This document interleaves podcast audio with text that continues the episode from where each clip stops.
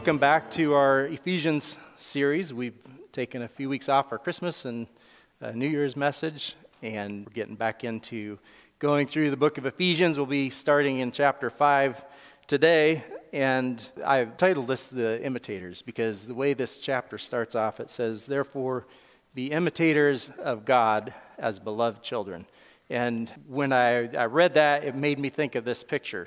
This picture is uh, a picture, it's my favorite picture of my dad and me.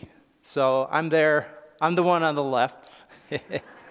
and you can probably tell, but there I am with, you know, kind of same shirt, similar pants, similar uh, shoes, and just hanging on. I'm not being drug along, but I'm, I'm hanging on. I'm trying to match his stride, and I want to go where he goes, and I want to go with him. And so as I looked close at this picture, too, I realized this watch that I wear sometimes is my dad's watch, and it was very much like that. I, this one's a little newer than that, but we are dear children of God. And so I want us to keep that in mind as we're reading through Ephesians 5, because some of the message we might tend to take in a little bit of a constricting or negative way, but it's not. It's not. God wants us to be his imitators as dear, beloved children. And so as we, we go into that, I want you to keep that, not necessarily this picture. I'm sure there's a lot of pictures that are more fit for showing a child imitating his father or mother, but keep that thought in mind. Whether you had a father or a mother that you wanted to imitate or not, keep that thought in mind. God is our Father, and He wants us to imitate Him. So let's just look to Him in prayer for help this morning as we open His Word, uh, that we would hear what the Spirit would say to us here at Creekside this morning. Father, thank you for your word. Thank you that we can get back into Ephesians now, and uh, thank you for Christmas. Thank you for a new year, and for the meditations we've had on your Son, and for the joy we've had in knowing that you sent him into this world to save us from our sins. And I thank you for each one here this morning who knows you as their Father and Jesus as their Lord and Savior. I just pray for anyone who doesn't, that this morning the message of the gospel would be clear and understood to them and received by them so that they can imitate you as dear children as well. I just pray that you would give us all power through the strength that lies in your Spirit, that according to the riches of your glory, you would grant us strength this morning to hear what your word says to us. I commit this time to you in Jesus' name. Amen. Okay, so let's go ahead and uh, if you have a Bible, open to Ephesians chapter 5. Uh, if you have a device, you can read it there. For the time being, it'll be on the screen as well, but I'm going to just read the first 14 verses of Ephesians 5. And as Dakota pointed out, there's a lot to cover here. So either I'm going to go really fast or we're going to skip a lot. And in any case, you're going to probably want to go back and read this for yourself as well. It says in verse 1 Therefore, be imitators of God as beloved children, and walk in love, as Christ loved us and gave himself up for us, a fragrant offering and a sacrifice to God. But sexual immorality, and all impurity or covetousness must not even be named among you, as is proper among saints. Let there be no filthiness, nor foolish talk, nor crude joking, which are out of place, but instead let there be thanksgiving. For you may be sure of this, that everyone who is sexually immoral or impure, or who is covetous, that is, an idolater, has no inheritance in the kingdom of Christ and God. Let no one deceive you with empty words, for because of these things the wrath of God comes upon the sons of disobedience. Therefore, do not become partners with them. For at one time you were darkness, but now you are light in the Lord.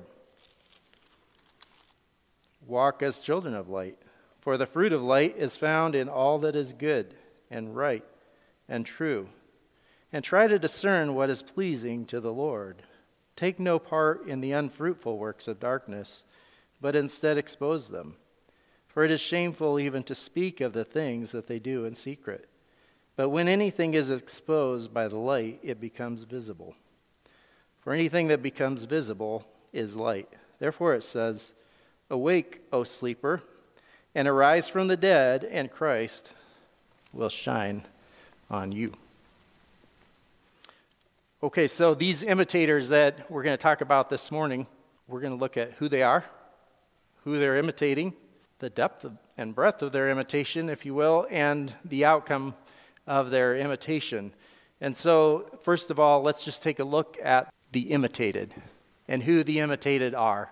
So we hit, get that right away in verse 1. It says, Therefore, be imitators of God as beloved children. So, God, it doesn't say He's the Father here, but we're His beloved children. So the implication is He is our Father. And that's true of anybody who has placed their trust in the Lord Jesus Christ, the Son of God, for their salvation. They are adopted. We had that in chapter 1. They're adopted into the family of God. And so we imitate God as loved children. So we look to Him. We're going to see later, we try to discern what's pleasing to Him, and we live accordingly in imitation of God. Well, I, I need to step back a second because we started out with the word therefore, and we would be remiss to read therefore if we don't say, when you see therefore, you need to see what it's there for, right? It's a very, very important thing to keep in mind as we read the Word of God ourselves. And I think we can find what it's there for in the verse, last verse of the previous chapter. It says, Be kind to one another, tenderhearted, forgiving one another, as God in Christ forgave you. So our Father is a forgiving God. And because of that, we should imitate him. Forgiven people forgive. People who have received grace show grace. And so we're imitating this God who is a forgiving God and a God of grace. Then we're imitating Christ. And we're imitating him by walking in love. And what did the love of Christ look like? Well, it looked like him loving us it looked like him sacrificing himself for us. And this sacrifice is a term of a payment. He's making amends for our sin. Our sin, our disobedience to God, has created a rift between us and God, and that is a problem. Jesus solved that problem by making amends to God for my sin. Did you know that? That's what he did on the cross. When the scriptures say he was made sin for us, my sin, the penalty of my sin, the judgment of my sin, was nailed to the cross with Jesus. And I love that song. It says, My sin, not in part, but the whole, is nailed to the cross, and I bear it no more. Praise the Lord. Praise the Lord, O oh my soul. Jesus is a sacrifice, he's a giver. And he's also fragrant offering to his Father. It says he offered himself up a fragrant offering and sacrifice to God. So, what I take from that is that Jesus' life was a life of holiness, it was a life of perfection that was pleasing to God. And so, as we seek to imitate God in Christ, what are we going to see? We're going to see love and a love that is of such a nature that it's willing to sacrifice ourself for others, even unjustly. Jesus didn't deserve my sin, but he made amends for my sin, for my sin on the cross. And also that he was pleasing to God. So this is where we're getting into this, this next section. We're going to start learning well, not start learning, but we're going to continue learning things that are pleasing to God. So, as we consider what it means to love as Christ loved us, love is relational. Love makes a sacrifice, and love is pleasing to God. So, what, what is the identity then of the imitators? The imitators are referred to as children. And kind of two kinds of children as we read through this passage. Right in the very beginning, it says we're beloved children. You know, I remember hearing this song, I think it's called The Greatest Man I Never Knew. And it talks about how this man lived down the hallway at this lady's house, and it was her dad. But she never knew him. He never told her he loved her. He worked really hard and he provided a lot of things, but she didn't really know that he loved her. Well, that's not the kind of God we have. God sent his son to demonstrate his love to us. We are beloved. And so, as imitators of God, we remember that we're loved by God. Also, we're children of light. And so, verse 8 says, Walk as children of light, or live as children of light. Your lifestyle should reflect the light. And the light is understanding God's reality. What is God's reality? Because we are in this created world, and there's a lot of things in this world that are confusing, and there, we hear a lot of messages that are not God's reality. But the light is what shows what's true. Okay, you can be in a room. That's why if you hear something in a dark room and you turn on the light, you're glad because now you know what that was. And hopefully it's not something scary, right? But if it is something scary, you're still glad to know that it was there rather than be in darkness. And we like light for that purpose because it makes things known to us. And so it is, as children of light, we have the ability through God's word to understand what God's reality is. So, the other part of our identity that's referred to here is saints. And maybe, I don't know if that's a, a new thought to you or a strange thought to you or an uncomfortable thought to you to be called a saint. You know, sometimes we might think of saints as only particular people. You know, you say, we, well, he was, he was a real saint. He was a real saint. Well, God calls us saints. And what a saint is, is a sacred, and I pulled this definition from Strong's. It says sacred, physically pure, morally blameless, and ceremonially consecrated. That's a mouthful, right? That probably didn't help a whole lot, but we are to be physically pure. We're not supposed to be controlled by the urges and desires and wants of our five senses. We're to maintain our bodies in purity according to God's standard of purity. We are to be morally blameless, which means that we follow the principles and the patterns of right behavior. What's the right thing to do in each situation? That's what a saint does, follows that. And we are ceremonially consecrated. What's that mean? It just means that God has taken us and He's called us saints and He's put us in a place separated to be his child and to be his servant. And I, I, think, you know, a common illustration for this we have a dishwasher at home, and as we finish meals, we put dirty dishes in there. Well, every now and then, someone will go to put a dish in there, and there'll be like a big flurry. No, no, no, no, those are clean, those are clean. You know, don't put a dirty dish in the clean dishwater washer because you'll mess it up. Well, the clean dishes are to be put, then whoever, you know, whoever raises that issue often gets tasked with the job of putting the dishes out of the dishwasher into the cabinet because that's where the clean dishes belong, right? The dirty dishes go in, they come out clean. And that's, that's a little picture of us. We were children of darkness. We were children of wrath. We learned that in chapter 2, and we learned that in this chapter 2, this chapter also. But now we're children of light and we're saints.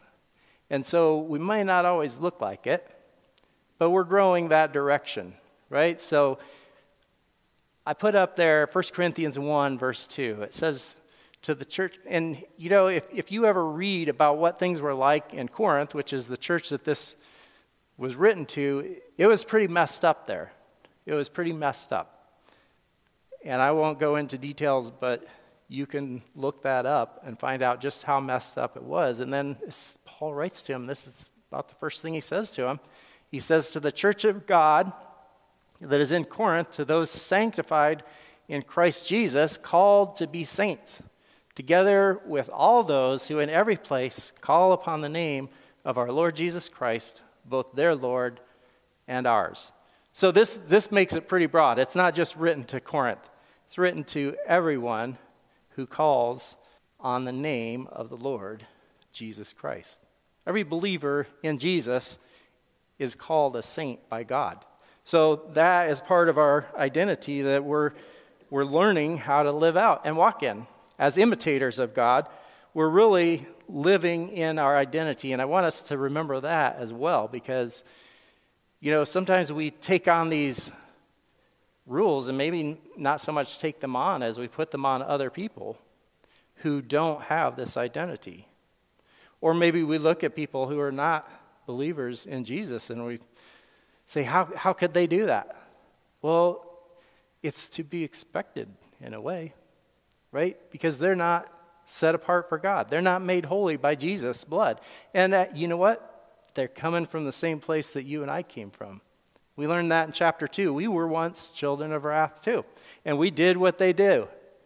It might have been a different flavor, might have been a different time, but we need to remember that not everybody in this world is a saint. And this particular chapter is written to those who are saints. So this isn't like God's edict to the world you watch out, you do these things. No, first, we need to be saints. And we're living out our identity as it's discussed in this chapter. So, let's look then at the, the depth of the imitation. So, there's kind of four aspects to this. And that's why I called it the depth, because it talks about our behavior, it talks about our speech, it talks about our desires, and it talks about our partnerships in this life. So, you know, living out the identity as beloved children of God, as saints, is pretty, pretty deep. You know, it's not just this behavior modification that we try to do. We read this chapter and the, and the other chapters in the Bible and see what it says to do, and we just try to do it. No, it's living out what's inside. And it's not just our behavior, it's what we say, and it's what we want and it's who we partner with in this life. So, imitating God is a, is a pretty broad and deep thing. And, you know, you, you'll hear expressions in the world, and unfortunately, maybe sometimes believers adopt them, whether with their words or with their thoughts. You know, you might hear, a, you can look, but you can't touch. Well, that's not what this chapter says. No, it touches what are our desires? What are my desires? What do I want? What am I saying? You know, is it okay to joke about these things? Well, no. It says, walk in love as Christ loved us. So that's the first thing that's supposed to mark our behavior is that we're walking in love, in a sacrificial love, in a relational love, in a love that is pleasing to God. As Christ loved us and gave himself up for us. So that's what our love is marked by. It's sacrificial. It's not just me getting what I want.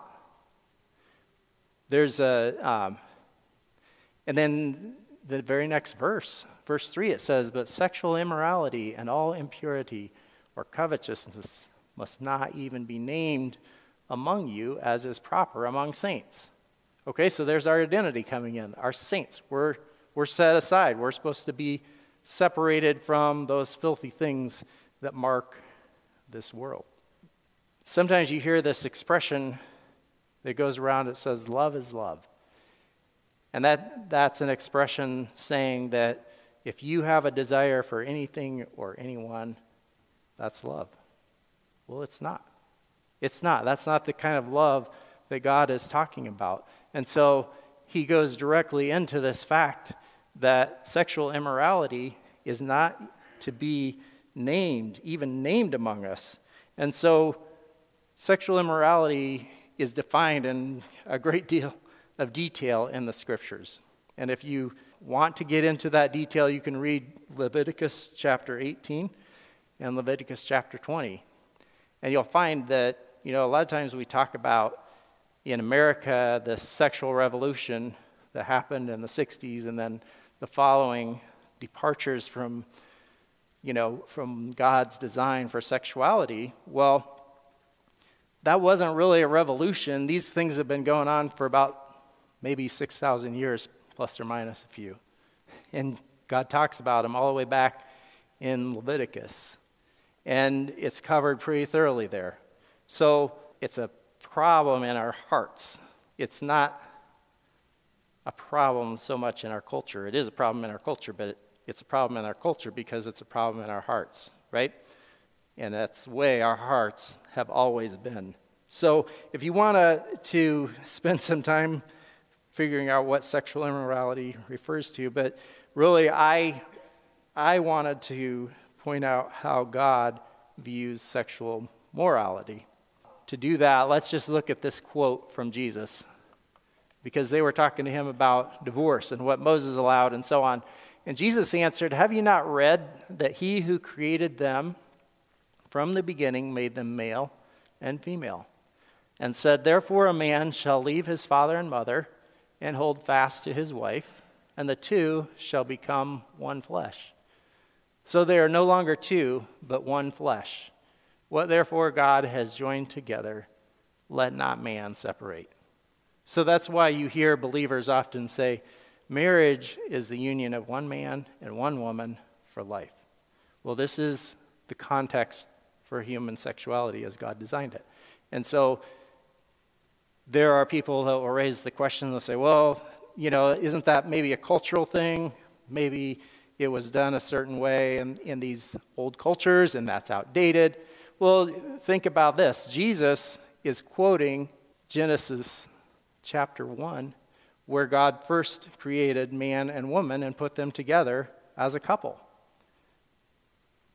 And about 4,000 years later, Jesus is repeating this. And then in the next week or two, we're going to see in, the, in this very chapter, Ephesians 5, that God, that Paul, the Apostle Paul, who's writing to the Christian church, repeats that very same thing that God designed sexual love to be in the context of lifelong marriage between a man and a woman.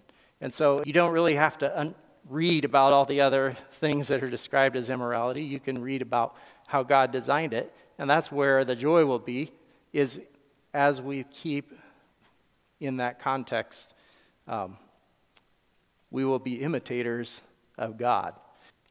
I also want to go back because there are a number of things listed here. It says sexual immorality, and we've talked about that. And then it says all impurity or covetousness must not be named among you as is proper among saints. And so I, I looked into that word impurity a little bit, and it said in a moral sense, this is lustful, luxurious, extravagant, or wasteful. So that impurity it does cover more than just sexuality. It covers anything that I'm extravagantly, wastefully lavishing on myself, right? And then it goes on to talk about covetousness. We'll talk about that a little bit later. But basically, when we're wanting something that we don't have. So, our behavior is to be imitating of God. And then in verse 10, I'm just just going to jump forward to that. We may touch on it a little bit more later too, but it says, try to discern what is pleasing to the Lord. So there's an effort expected out of us to figure out what, what is it about my speech, my desire, my partnerships that pleases God. And so we need to put that effort in. Last week, we talked about Bible reading plans you know, and the blessing that that is. Well, guess where you're going to find out what pleases God? It's in His Word. And in, uh, I believe it's in one of the epistles of Thessalonians. I should have written this down, but it, it says, uh, the will of God concerning us is our sanctification. And sanctification is a big word that talks about the process of us looking more and more like saints. You know, we talked about saints, how their behavior and their position before God is set apart and it's unique to God's children. And so, over time, we know God's will is for us to become more and more that way. And the more joy we'll have, the more that we are living that way. So, what about our speech? Verse 4 says, Let there no filthiness nor foolish talk, or crude joking, which are out of place, but instead let there be thanksgiving. Verse 6 says, Let no one deceive you with empty words. Verse 12 says, It's shameful even to speak of the things that they do in secret. Our words matter, don't they? God has a standard for our jokes. God has a standard for what we talk about. And just because something happened doesn't mean we should talk about it, right? Because it says it's a shame to speak about the things that are done in secret. So God puts a, a, a watch over our tongues.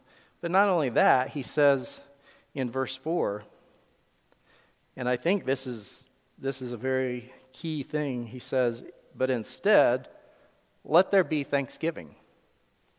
Thanksgiving.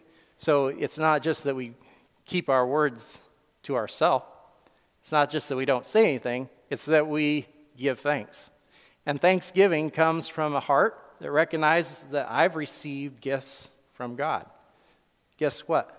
A thankful heart recognizing I've received gifts from God is going to keep me from covetousness, wanting what I don't have, from impurity, you know, lavishing and seeking great things for myself.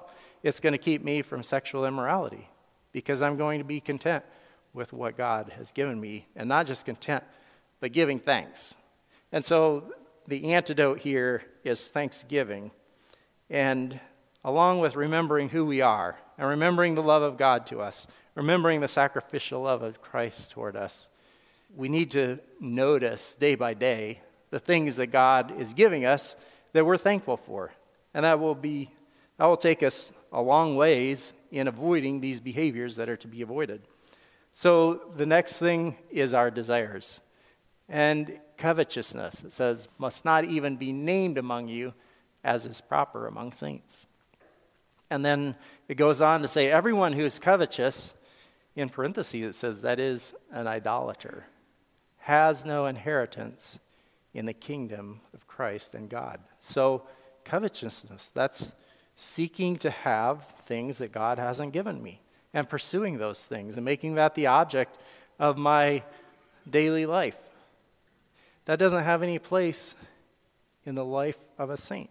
We're, we're kind of, I think, more or less okay with covetousness. It's often called the American dream. You can get more, you can do better, you can pursue more, you can amass more, you can build your own security. And you know, there's many aspects of that that are expected of believers. We are expected to work so that we can earn so that we can give, not so that we can lavish it on ourselves. Covetousness is not to be named among God's saints. And then finally, partnerships. It says, because of these things, which is referring back to the sexual immorality, impurity, and covetousness, the wrath of God comes upon the sons of disobedience. Did you know this morning, if you're here and you don't know Jesus as your Savior, if you're not trusting in His offering that He made to God for sin, that the wrath of God is waiting for you? It's, it's not something we really like to talk about because maybe it presents God in a light that's not so popular, and we're afraid that'll make me not so popular either. But God has wrath against sin.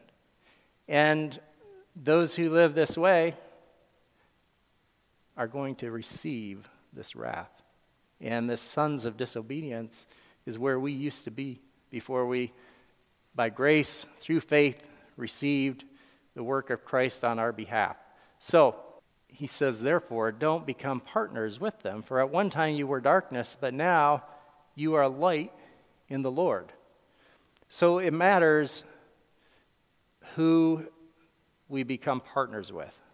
You know, there, there's a, a lot of different positions on what this entails, but I think maybe what it boils down to is we see the purpose of this is to keep us from getting embroiled in sexual immorality, covetousness, and impurity. And so if we're joining into a relationship with somebody, whether it's professionally, personally, marriage, any other kind of relationship, where we are tied to their moral decisions, then we need to think two or three or four times about that, or maybe just once, and say, God, it's more important for me to be able to be free, to be holy, to be free from covetousness, to be free from impurity, to be free from sexual immorality. And if I enter into this relationship, I'm going to be bound to go along with certain things. And, and in no relationship is that a greater truth than in marriage.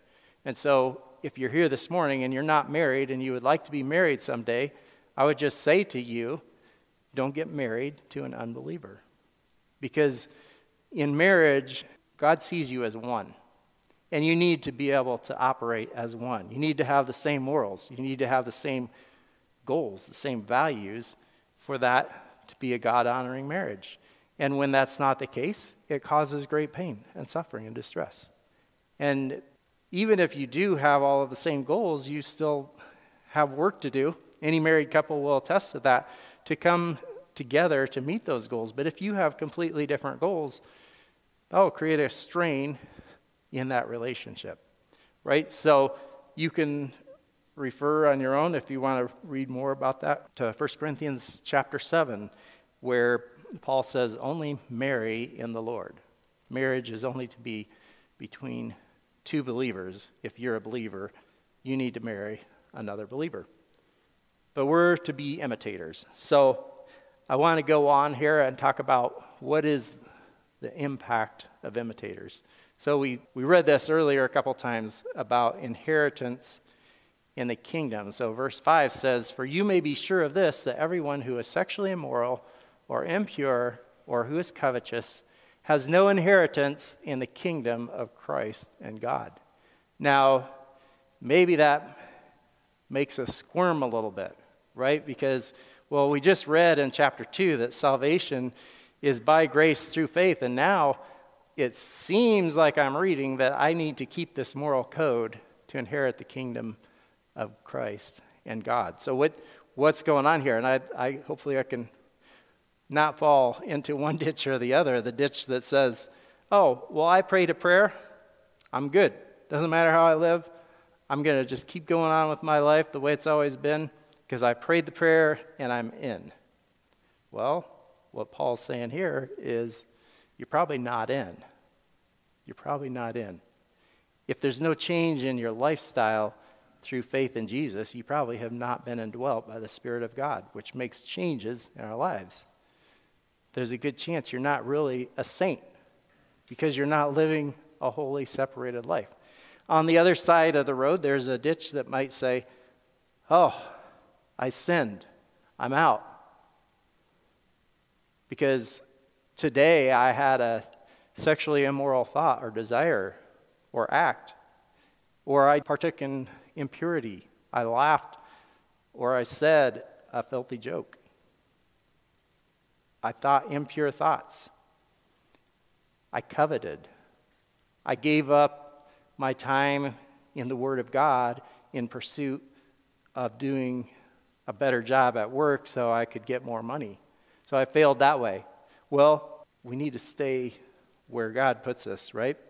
So, those who are sexually immoral or impure or who are covetous, I believe, and others have commented on this too, refers to those who live that way as their lifestyle, and there's no, no regret, no efforts to change, no repentance, maybe even a justification of it. Say, well, I'm saved by faith. I don't know about you. Maybe you're saying you're saved by works, but I'm saved by faith. I can live how I want. Well, that's not how people that are saved by faith live. So hopefully I've stated that in a clear way, but this should be a warning to us too. If we are living in the way that's described here, and there's no pang of conscience, there's no real effort to change, uh, then, then it's, it's possible that we're not really beloved children of God. It's possible that we're not really saints. John MacArthur, in his commentary, he says true believers who do sin resent that sin and seek to gain victory over it.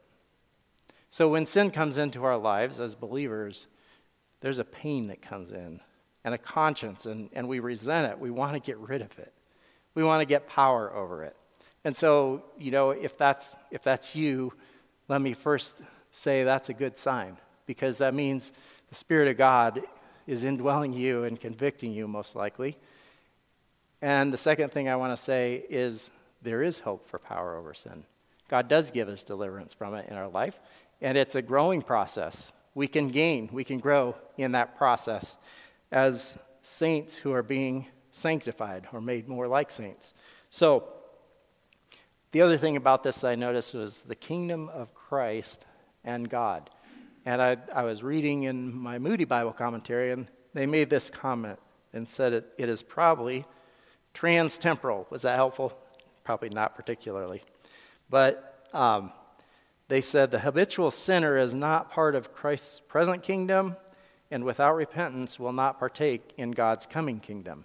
So the kingdom of God is kind of a thread that has run through the scriptures and through the history of man and God in this world, and it's looked different from age to age. And there's coming a day when Christ is going to reign on earth. But we are, as believers, we have entered the kingdom of heaven, and we're God's children. And so that means we submit to the authority, the kingship of God, and that we're inside this kingdom of God, even though we're on earth and things are messed up here, and maybe we're a little bit messed up too. But what this commentary, and I believe the purpose of calling out the kingdom of Christ and God, is that this is not just for today, but it has implications for our eternal destiny. So we should take note if we see that, oh boy, my lifestyle is marked by sexual immorality, it's marked by impurity, it's marked by covetousness, the pursuit of things that God hasn't given me. And maybe I need to think about is my eternal destiny really secure? Sure, I prayed the prayer, but was it a prayer of faith? Do, have I put my trust in Jesus? If so, do I believe what God's word says? Because if I truly believe it, then I'm going to care about it and what it says to my life. So, at the risk of belaboring that point, I'm going to continue on. So, then it says the, the fruit of light is found in all that is good and right and true. So, we're children of light, and there's supposed to be fruit from our lives. And what does that fruit look like? It looks like three things. And there's an and in between each of these. And I learned, I took a in high school, we all had to take this class called Teaching Logic, and it taught us how to read sentences and figure out what, what they were saying, if they were true or false. And one of the things they said is if you have an and, then every part that's joined by this and needs to be true for the whole thing to be true. And for any of you that are computer programmers, you, you've maybe had exposure to that too, right? Because if one of those is false, the whole thing goes out. So, what's good? Good is having an interest in the welfare of others. What's right? Right means it conforms to God's standard. What is true? True means that it follows God's reality as opposed to human falsehood. So we see this um, kind of we probably all have some tendencies to follow, you know, maybe we want to be more focused on what's good. And so I'm just going to take one issue that we talk about frequently and Christians talk about frequently abortion. Okay, so what's good? Well, what's good is caring for little children who are orphans or who are abandoned. What's good is caring for single moms or people without resources and so, as we give our resources to things like foster care, adoption, uh, support of single moms, unwed mothers, we are doing what's good in that arena, right? But it also needs to be what's right. And so, what conforms to God's standard? Well, God expects us to hold to the sanctity of life, that life is valuable. And so, that little unborn child is a life we read in the Word of God. that should be protected, right? So we can go out and seek to pass laws, to seek to get, you know, court cases overthrown, to get elections going to the people that support our position, and, and that's, that's all well and good as far as it goes. That's what's right. But when that happens, our job is not started and our job is not done. And we can focus on what is right in our approach to things in, in this life. And there's also what is true, what follows God's reality as opposed to human falsehood. So, in that same issue, why is that life valuable? Well, God says all human life is valuable because all human beings are made in the image of God. So, if we believe and we know what's true, what drives that behavior protect human life? We also realize, you know what? That also affects my behavior towards my neighbor. Am I going to am I going to curse at him out loud or under my breath because he annoys me? No, because he's made in the image of God, right? So as we understand the truth and God's reasons and way of doing things, it has a much broader implication than just a single issue, right? And so all of us might have a tendency to go, I'm going to go towards what's good, I'm going to go towards what's right, I'm going to go towards what's true and make this an intellectual exercise. No, we need all of it to have the fruit of light. And I think that as the fruit of light comes out in that way, it's going to reveal more truth to people around us than if we are, you know, forcing them to things, if we're loud and proud, and if we're happy with winning, and that's all the further it goes. Light has the fruit in all three of these areas. And then evangelism is also an impact of imitation. So in verse 14, I, am going to step back a minute to, to talk a, another thing about light. This is not a blinding light that's talked about in this passage, it's a revealing light. It shows the truth. And, you know, just a metaphorical example sometimes when we're done with our stuff for the day, Debbie and I have this idea we're going to read a book in bed. And that usually lasts about five minutes and we're out. But if she, if she gets there first, she turns out the overhead light, turns on the reading lights. And if I come in the room and, I, and I've done this a few times and I, I don't think I am going to do it anymore, but I turn on that overhead light, comes and shines right in her face. And she can't see what she's looking at. I'm hitting her with a blinding light from overhead because maybe I want to see something else. But if we are just in people's faces to tell them the truth and to tell them what's right, and we're not doing what's good, we may be that blinding light rather than that revealing light. And Peter says that, I believe it's Peter, he says, when they see your manner of life, they're going to think it's strange that you don't do the things that they do. Because these things are what drive this world system the lust of the flesh, the lust of the eyes, the pride of life. That's what drives this world system. And we're going to stand out like a sore thumb. We will, we will be kind of weird sometimes, but in a good way. And it's going to reveal our life should be in contrast to what motivates the life of those around us who don't care what God has to say about them, or maybe don't even believe in God. So, this is a revealing light, not a blinding light. And in that regard, there is a built in, I would say, a built in evangelism, but it is also accompanied with words here. And we say, Awake, O sleeper, and arise from the dead, and Christ will shine on you. So we need to be, as imitators, we need to be bringing the message of the gospel, of God's reality, of God's goodness, of God's love, of God's righteous standard to the world around us in a, in a way that stirs people up and there will be this resurrection life in them, arise from the dead. By the power of Christ's resurrection, we have new life within us. So, in conclusion, I think there's kind of three things that I want us to take away from this primarily. Uh, again, I would encourage you to go back and read this because there's a lot of things that we didn't necessarily touch on. But pursue thanksgiving. Look around, be thankful for what God has given you. Be aware of the blessings He's given us.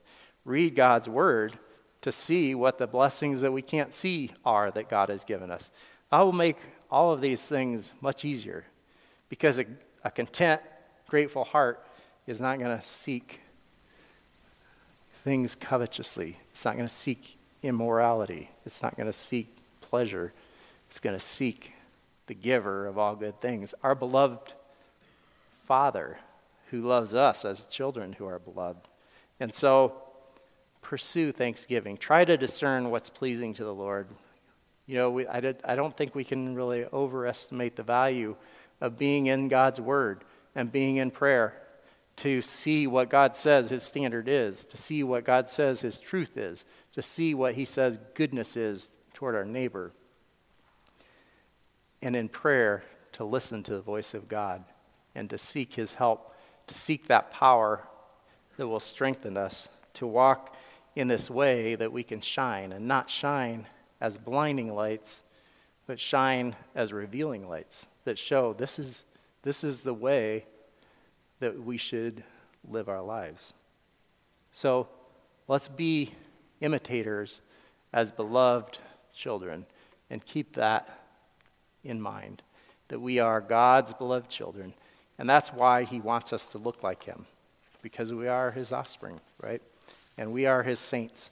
And we are um, going to inherit the kingdom of God and all that that entails at a future day. So that's where our hope is be imitators as beloved children. Now, the band is going to come up and, and play a few more songs.